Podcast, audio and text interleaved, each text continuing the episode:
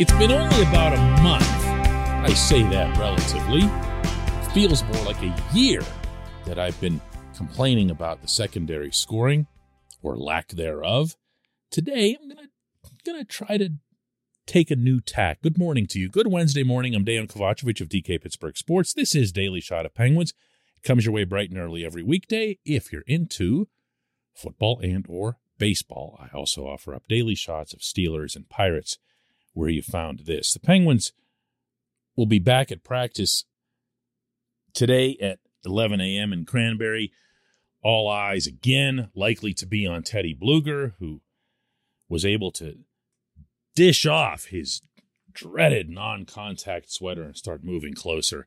And as he does, as he does, more things are very likely to make more sense with the entire bottom six, maybe all of the second, third, and fourth lines. That's how pivotal his role is on this team. That's how much Teddy's been missed. But he also won't just, you know, come back and snap his fingers and make it all go away. At some stage of the second half of this season, you would imagine that it'd be incumbent on all of these guys to get back to scoring. Evan Rodrigues was asked after yesterday's practice in Cranberry about the Penguins bouncing back from a rare losing streak to get those couple of nice wins this past weekend. I just think we've, you know, gotten away from going chance for chance with teams or, you know, playing the right way, playing sound defensively and kind of letting the offense come, letting our power play kind of take over games. And, um, you know, I think we'd like to create a little bit more even strength offense. And, um, but, you know, other than that, I think it was just a good sound offensive game. And I think that's where your offense builds from. Totally fair response. Exactly what you've come to expect from an accountable guy like Rodrigues. He wasn't even asked how the secondary scoring was coming along, wasn't asked about his own isolated goal over the past 20 plus games.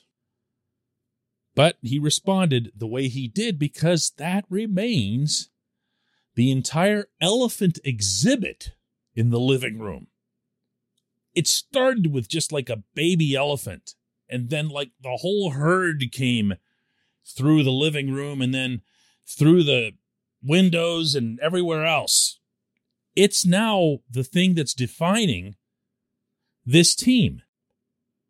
But I hope you also picked up the other component to his response, and that was that he sees the team resetting to a hard defensive posture as being the beginning of recreating that offense. And you know what? I'm a buyer on that theory. I am.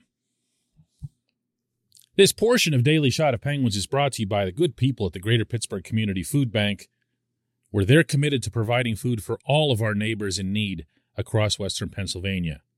They, in turn, need your help. Find out how $1 can be turned into five full meals for those in need. Visit pittsburghfoodbank.org. Without speaking for Rodrigues, my belief in what he put forth there is that a lot of the Penguins' offense that was created by the bottom six, and really when you get right down to it, and you go back to the earlier part of the season when he was one of the few guys that was doing any scoring at all, we're talking about the second, third, and fourth lines in the same capacity here. Their offense began with creating turnovers, with forcing odd man rushes, and with finishing a lot of those. The Penguins were a really good odd man rush team at five on five. The analytics will support me on that. So will your own eyeballs. They created their own breaks and they put enough of them away to make a difference and to kind of negate that none of them is really a great shooter, including Rodrigues himself, despite the 15 goals that he put out in the first 37 games. And that's okay because even if you aren't a great shooter, as long as you're creating a lot of chances, you can just keep taking more shots and trying more things. Remember, some of Rodrigues's goals in particular were, you know, pretty. What's the word I'm looking for here? I don't say fancy, but they were they had a little bit of flair to them. You know, he'd cut across the slot, fire back against the grain, couple of nice backhanders. Guy's a good hockey player. You would think he's going to score again, but it's not going to happen. Not for him, not for any of them, until they get the confidence back. And the confidence isn't going to come until they get the goals. And the goals aren't going to come until they get back to creating the chances. Want to know the number one problem that I have with the secondary scoring over the past month? Here's a hint the analytics will bear this out as well. They aren't getting anything, they're barely visible.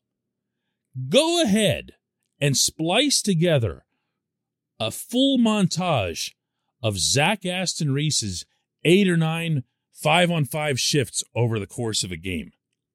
Watch these things. They're murderous. I say this as somebody who really loves this kid. I'm not picking on him. But he's really, really hard to watch right now. It's like he's given up scoring at least to his credit, a couple weeks ago in Boston, when he and I talked about it, he kind of acknowledged that. He's like, I, am focusing so much on defense that doing anything offensive feels like an afterthought. I need to get away from that. And he talked about it, but he didn't do anything. He still hasn't put it into practice. Each one of these guys, whether it's Rodrigues, whether it's Aston Reese, whether it's Kasperi Kapanen, whether it's Dominic, ah, don't even put Dom in. Dom can't score. Okay. Dom's not going to come around. But when you look at these guys, each one of their stories, each one of the explanations for why they've struggled is very different. But I feel comfortable saying that in the same breath that I say they've got the same pathway to coming out of it. And if they're looking for an example, they don't have to go any further than Danton Heinen. And I throw Heinen in not because I think he's unworthy of top six or whatever, although he really kind of is. I do that because Heinen's already into that phase. Heinen has been getting all kinds of chances over the last two, three games. I don't care if I sound like a fool predicting that the next game is going to be a Heinen breakout, but that's where he's pointed. He's not only getting chances, he's not only getting off good shots with those chances, but he's also creating chances for others. So it's kind of like he's in the advanced stage of where the rest of these guys are trying to get to. I think they will. I really do. Dot, dot, dot. At least for the purposes of this super upbeat episode. Reserve the right to change my mind tomorrow. When we come back, just one question.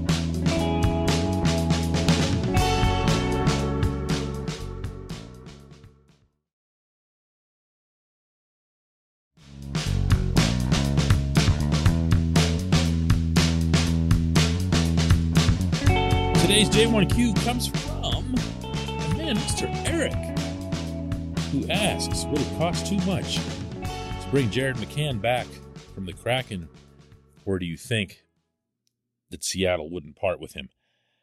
Uh, Mr. Eric, I was fortunate enough to have covered Ron Francis in his playing days in Pittsburgh. And yes, I'm dating myself by dropping that reference. And even on a team that had Mario Lemieux and Larry Murphy and lots of other really, really super smart guys. Ronnie might have been just a tick above. And I'd like to think that just as he once joked that he couldn't have slowed down in his old age because he didn't have a step to lose, I really hope that Ronnie doesn't have a step to lose in his thought process. And gives up a really good player like McCann. I obviously say this all in jest. But at the same time, McCann's been so good, so consistent, and so everything that so many people here thought he'd be if only the Penguins had held on to him and engineered salary cap adjustments through other means. But here's why I'm glad you asked the question. I spent some time thinking about this on the Columbus trip, meaning who's out there that the Penguins could get to satisfy that scoring need on those bottom two, even three lines if it comes to that, if these guys never come around, if no other answers are produced internally, including from the eagerly awaited, in parentheses, by me, end parentheses, return to Pittsburgh of Drew O'Connor and or Radim Zohorna. not to mention the injury returns of Blueger and Jason Zucker. Don't forget about him. Then who's out there? The way I do this, unlike I, think a lot of uh, the trade speculation type of websites that specialize in this sort of thing, which is just name bomb, name bomb, name bomb. And they know why, because names sell. If a fan hears the name of a player that, even if there's no no reputable reporter working on this at all, just, you know, Joe, whoever in his basement, you hear the name, and for a fleeting moment, you picture that player in your team's uniform and you go, whoa, hey, they're talking about this. No, they aren't. Joe in his basement's talking about it. Joe in his basement is grateful for your click because those four or five ads that he put onto that page paid him some money that, yeah, he didn't exactly deserve. What I do, and of course I'm referring to something more than, you know, talking to my actual sources and to the GM and to the president of hockey operations to see what they have to say or what kind of hints they might drop. I look at teams. I look at teams that are either out of it or look like they could soon be out of it. And then from there, you start checking their ages, their free agent lists, their cap situations, the state of the organization, meaning which team looks like it could really be emptying some names out. And then from there, you have names. I could waste everyone's time here and bring up Philadelphia, the people who run the Flyers, although they're different in some ways from the past, they're not that different. And you're not going to see a trade made that helps the Penguins win the Stanley Cup. You'll see a once in a generation trade that means next to nothing, such as dumping Mark Friedman off here, in large part because the Philadelphia players seem to really, really hate him but you're not going to see Claude Giroux playing for Pittsburgh. Uh, I'm saying that even just half jokingly, considering Giroux's contract. I'm looking instead to teams that are, you know, playing for nothing and have nothing to gain by holding on to guys that are going to be UFAs at the end of a lost season. And I'm going to throw a team at you that doesn't get mentioned a whole lot in this sort of thing. And that's Winnipeg. Because the Jets aren't very good. And yet the Jets have individual guys, a lot of them, that you would take. You would ecstatically take on this roster. This does happen.